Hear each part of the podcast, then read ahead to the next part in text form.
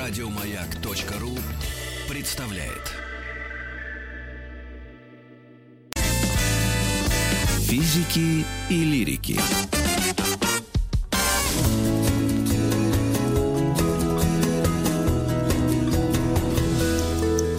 Сто минут по... О тайных обществах 100 минут. Э, Сегодня мы будем говорить о иллюминатах. Иллюминаты наша тема. Мы сразу подключаем э, доцента кафедры всеобщей истории факультета архивного дела, историка архивного института РГГУ Ольгу Вячеславну Саприкину. Ольга Вячеславовна, вы с нами? Да, да, здравствуйте. Да, вы также являетесь доцентром кафедры всеобщей истории Ранхикса, кандидат исторических наук. Ольга Вячеславовна, мы Да. когда уже обсуждали масонов и тамплиеров, э, наш эксперт все время говорил, а почему они, собственно, тайные общества? Они не тайные, очень даже публичные. Если говорить про иллюминатов, ну, то же самое, наверное, мы скажем, да? А, Вы знаете, нет, а вот тут я бы немножечко возразила, потому что как раз э, достаточно большим отличием общества иллюминатов, э, которое существовало, конечно, гораздо более короткое время, чем э, масоны, те же самые тамплиеры, было то, что это общество изначально позиционировало себя как общество тайное. И Так. э, существовало там оно очень недолго, собственно говоря, с э, мая 1776 года и до э, 1785 года, да, до июля 1785 года. Э, И вот как раз э, эм, такое тайное э, развитие этого общества было одним из важных э, его составляющих, когда мы говорим э, об отличительных его чертах от масонов, от тех же розенкрейцеров. Эм, Я думаю, что надо немножко рассказать, или у вас будут какие-то вопросы? Да-да-да, мне, ну, э, Александр? я правильно понимаю, тайное значит, э, просто логически, если оно тайное, значит, кто-то их, видимо, запрещал, и, видимо, против кого-то они собирались. А, да, а, но дело в том, что если мы уж упомянули, допустим, тех же самых тамплиеров, э, и можно еще, наверное, назвать и иезуитов, да, вот там такие ступеньки существования этих духовных э, орденов, духовно-рыцарских, духовных орденов, а, то э, иллюминаты, они были абсолютно другим орденом, они возникли в эпоху просвещения. Собственно, я даты назвала, это была эпоха вот таких просвещенных людей, которые старались предложить свое видение общества, воспитание общества, политическую организацию, новую, лучшую организацию общества. И возникло это общество в университете на самом деле, в Ингольштадтском университете, э, который достаточно давно, а, на самом деле еще с конца XVI века, он находился под покровительством иезуитов. И вот возникло это... Иезуиты, конечно, к этому времени, они уже терпели фиаско, и был орден в 1773 году запрещен, но тем не менее еще при иезуитах начал работать вот как раз человек, который создал иллюминатов, это Адам э, Вейстгаупт. Э, он был профессором эм, Ингольштадтского э, университета. Э, Ингольштадт находится, как известно, в Баварии. В этом году, как раз вот в этих годах, в Баварии сменилась власть, и э, вместо такого прогрессивного, просвещенного курфюрства Максимилиана III Иосифа пришел Карл Теодор, такой достаточно консервативный курфюрст. Э, Вот э, в 1777 году он пришел к власти, и, соответственно, вот развитие подобного рода общества стало затруднительным. Итак, иллюминаты, они были организованы как одно из таких просвещенческих обществ. Что их отличало? Прежде всего, Мгм. просвещенческие общества, прежде всего равенство, вот отличие от сословности предыдущих э, веков. Э, просвещенческие общества– это общества равных, которые обсуждают вот некие прогрессивные, э, прогрессивное развитие общества. Изначально, э, собственно, Вайсгаупт, э, он назвал свое общество как объединение способных к совершенствованию, людей, которые способны к совершенствованию. А уже потом это общество было э, переименовано вот в общество иллюминатов или просвещенных. Э, И изначально э, они, э, ну, как и любые просвещенческие общества, они читали книги, они пытались, так сказать, эм, вот как-то образовывать, образовывать своих членов, но достаточно быстро у них появилась именно политическая программа. То есть, опять же, что отличает их ну, от тех же масонов, которые не всегда имели вот такую четкую политическую программу. И политическая Мгм. программа иллюминатов – это, собственно, было создание лучшего общества, общества демократического.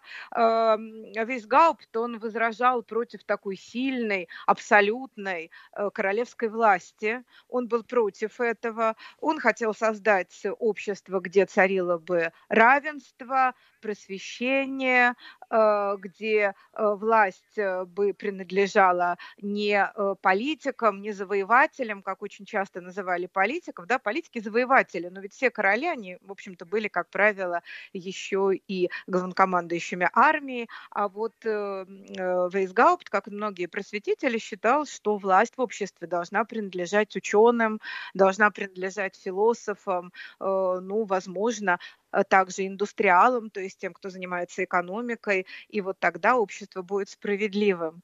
Но, как всегда, с одной стороны, вот, э, ну, ну как всегда, противоречие было заложено в самом человеке, а потому что, вот я уже говорила, что Вейсгаупт, он был против иезуитов, он считал, что они уже а, ну вот, стали подавлять и вообще всегда подавляли а, образование, настоящее просвещение и так далее. И э, он был против них, но тем не менее его очень подкупала организованность общества иезуитов, э, которое а Против иезуитов, просто чтобы мы нашим слушателям э, сказали, да, то есть это против, ага. э, ну, я, может, ошибусь, против церкви, то есть. Э, в общем, да, потому что э, совершенно верно, э, против иезуитов, как таких очень защитников больших ортодоксальной католической церкви, собственно, сам Вейсгаупт, он не выступал против религии как таковой, но он был скорее представителем тоже распространенного и даже модного в это время которую придерживался, допустим, из таких известных просветителей Вольтер, это деизм, то есть вера в неперсонифицированного Бога и, э, ну, в общем-то, признание, что церковь как организация, она не так уж и нужна.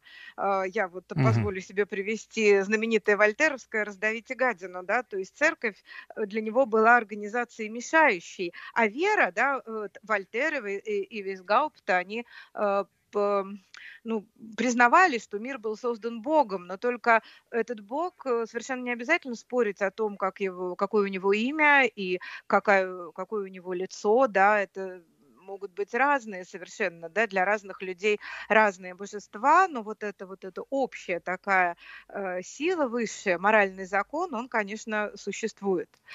Э, mm-hmm. Да, и э, э, тем не менее, да, он был против церкви, как мы сказали, против иезуитов, но э, его совершенно подкупала иезуитская такая строгая, четкая организация, строгое подчинение младших членов ордена старшим, э, такая дисциплина строгая. И на самом деле он очень хотел это наладить в, собственном, э, в собственной организации. Э, и э, у него это, к сожалению, довольно э, долгое время э, не получалось, потому что частью э, вот этот орден был смоделирован именно с масонских э, лож, частью с общества Иисуса, то есть э, иезуитов. Э, и сам он, хоть и вот ему нравилась такая организация, но он как-то не стремился выполнять организационную работу. Э, и с одной стороны, а с другой стороны никому не хотел отдать обязанности по организации. И поэтому э, изначально первые несколько лет орден существовал так немножко ну, размыто, да, немножечко э, размыто, э, но тем не менее вот сформировалась его такая политическая программа построения мира, свободного от э, господства, э, и построить такой свободный мир они, собственно, хотели без насилия. А потом э, к обществу присоединился Адольф Книги, это был достаточно известный э, человек, он был писатель, он тоже был, безусловно, просветитель. Э, изначально он принадлежал к одной из масонских лож, потом разочаровался и вот э, в 1780 году присоединился к, к иллюминатам. Э, был, э, и вот с этого времени собственно говоря, до периода там, 1784 года начинается такое процветание ордена, потому что благодаря талантливому перу Адольфа Книги э, орден начинает становиться ну, более известным. Он был тайным, да, но все-таки он был достаточно известным, и книги, например, зная масонство, э, он начинал, начинает привлекать э, представителей масонских лож, в том числе политиков, в орден иллюминатов. Э, например, он э, в 1781 году э, даже анонимно сначала анонимно, но как бы от имени основателя ордена, вот Висгаупта, он опубликовал полемику об изуитах, масонах, розенкрейцерах. И, собственно говоря, вот с этого времени к иллюминатам начинает примыкать достаточно большое количество людей. Э, и они становятся соперниками масонов. Они начинают становиться все а более и более Ольга Вячеславовна, известными. давайте еще момент да. такой один мы обсудим, потому что угу. надо сказать нашим слушателям, Визгаупт, когда организовал э, или там... Э, как это можно сказать, да, в общем... Ну, создал, да. На, ну, создал это общество, хотел. ему было 26 лет, то есть это вообще-то молодой человек, да? И, соответственно... Да, но я да, да, да. Ну, я к тому, что да, это Александр. очень немножко... Они собрались, они хотят поменять строй. Немножко так смахивает на декабристов наших, нет? Э, может быть, да, э, но я хочу сказать, что очень многие были молодые просветители, и реформаторы. Жанну Кальвину, когда он написал э, свою вот эту вот свою знаменитую книгу, вот это представление о христианской вере, ему тоже было 26, так что, угу. но такой период, наверное, когда человек определяет для себя, как дальше ему существовать, жить, да, и по каким принципам. Ну и потом Жан-Жак Крусо был достаточно молод, э, когда он начинает высказывать свои теории. Э, да, мы, ну, а мы сейчас сделаем небольшую паузу, у нас будет реклама. Ольга Вячеславовна, небольшая пауза, сейчас будет реклама, вернемся как раз к этому месту и поговорим дальше о э, замечательных вот этих вот иллюминатах. Ну, я к тому, что молодые люди, которые собираются и хотят поменять строй, да? естественно, да? к ним должно государство как-то внимательно отнестись. Наверное, об этом мы тоже поговорим. Через буквально да, несколько минут оставайтесь с нами в физике и лирике физики и лирики.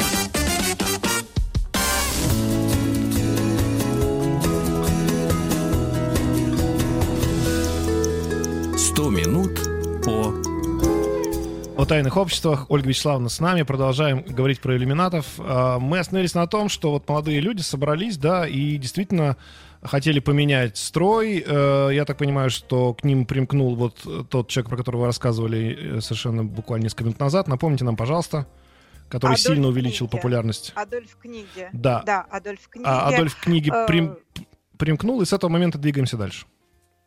Да, и с этого момента общество стало э, более, так сказать, уже известным и уже говоря э, известным, да, несмотря на то, что вроде бы секретным, вот такой вроде бы нонсенс, но это было именно так. И э, даже надо сказать, что э, они начинают в подобие масонов э, э, принимать себе различные э, секретные имена.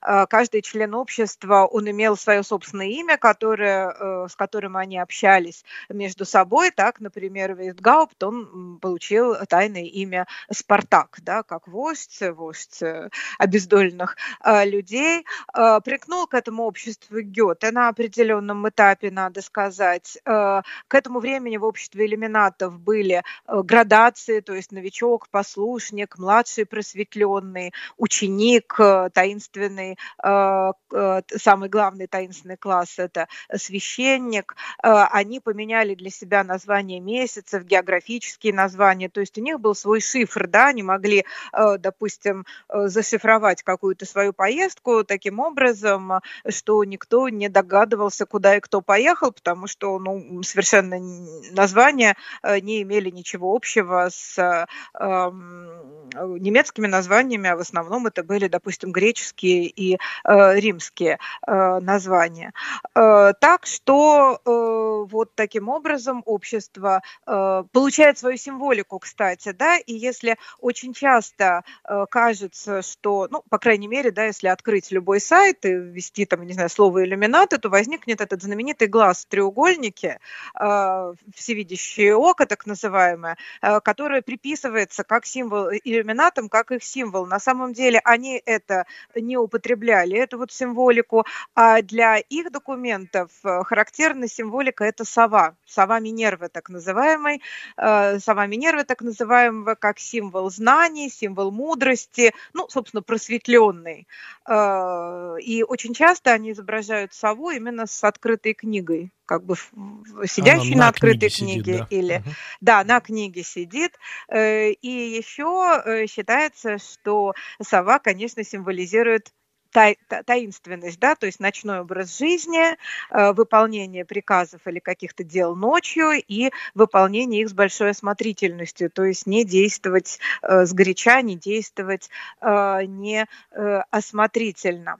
А, ну а если говорить, вот что же, да, был, был ли кто-то против иллюминатов, то, конечно, да. Во-первых, против них были масоны и самые известные масоны вот как раз в Баварии в это время это Розенкрейцеры в Пруссии, в Баварии, э, под руководством э, Иоганна Фельвельнера они начали достаточно длительную атаку на э, иллюминатов, э, и, ну, потому что те просто вытесняли их из э, вот, деятельности такого рода сообществ. Ну и потом, собственно говоря, иллюминаты, добиваясь Э, вот распространения справедливого, мудрого общества действовали, как и все другие тайные общества. Да? Собственно, в чем главный принцип тайного общества? Чтобы никто не знал, что человек к нему принадлежит, как было у иезуитов монахи, не носившие монашеской одежды, но Э, члены ордена продвигаются этим орденом по политической лестнице вверх. Да? Главная задача – оказаться рядом с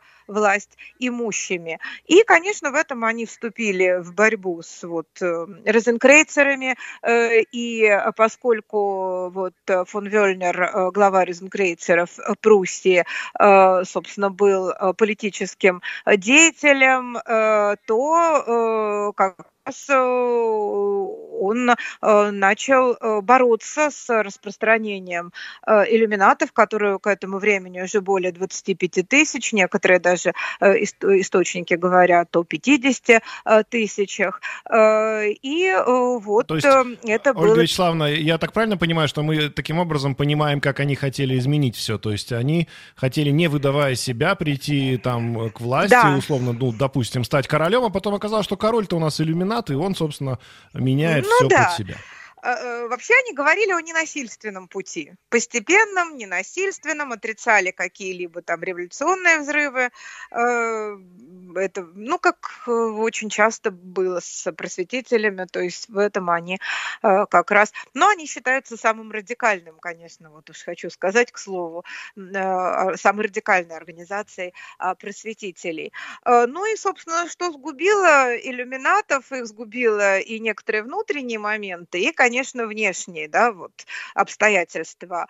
А, что касается внутренних моментов, э, то, конечно, это то, что орден постепенно становился таким довольно-таки тоталитарным. То есть вот э, э, с течением времени Вестгаупт все больше и больше перенимал у иезуитов вот эту систему. А, ну, у иезуитов вообще была такая фраза, что подчиненный должен подчиняться руководителю руководителю таким образом, как будто он является трупом или палкой, да, то есть полным вот таким вот э, угу. орудием в руках руководителей. Вот этот принцип, собственно, стал распространять и э, Вейсгаупта в своей организации. Э, он э, стремился, усоверш... стремясь усовершенствовать личность э, иллюмината, он выступал за беспрекословное послушание низших перед высшими и за знание всех всех обстоятельств жизни своих э, членов ордена, да, то есть каждый должен был рассказывать о себе все, ничего тайного и так далее, и так далее. Угу. Это, конечно, Ольга Вячеславовна, у нас, к сожалению, остается минут, да. секунд 20, буквально сейчас по-быстрому, да, а получается, второе, внутренние проблемы конечно, и а внешнее второе, давление, конечно, да? Да, внешнее давление, но дело в том, что к этому времени э, в соседней Франции э, начинаются уже вот такие революционные волнения, собственно, в 1789 году начнется революция, э, и любые неправительственные организации начинают запрещаться, запрещаться. И угу. вот правительство курфюрста Карла Теодора 2 марта 1785 года выпускает зак- приказ о Запретили правительственный указ о Ольга Вячеславовна, большое вам спасибо. Да, говорили мы про иллюминатов, физики и лирики. До завтра. По всем пока-пока. Еще больше подкастов на радиомаяк.ру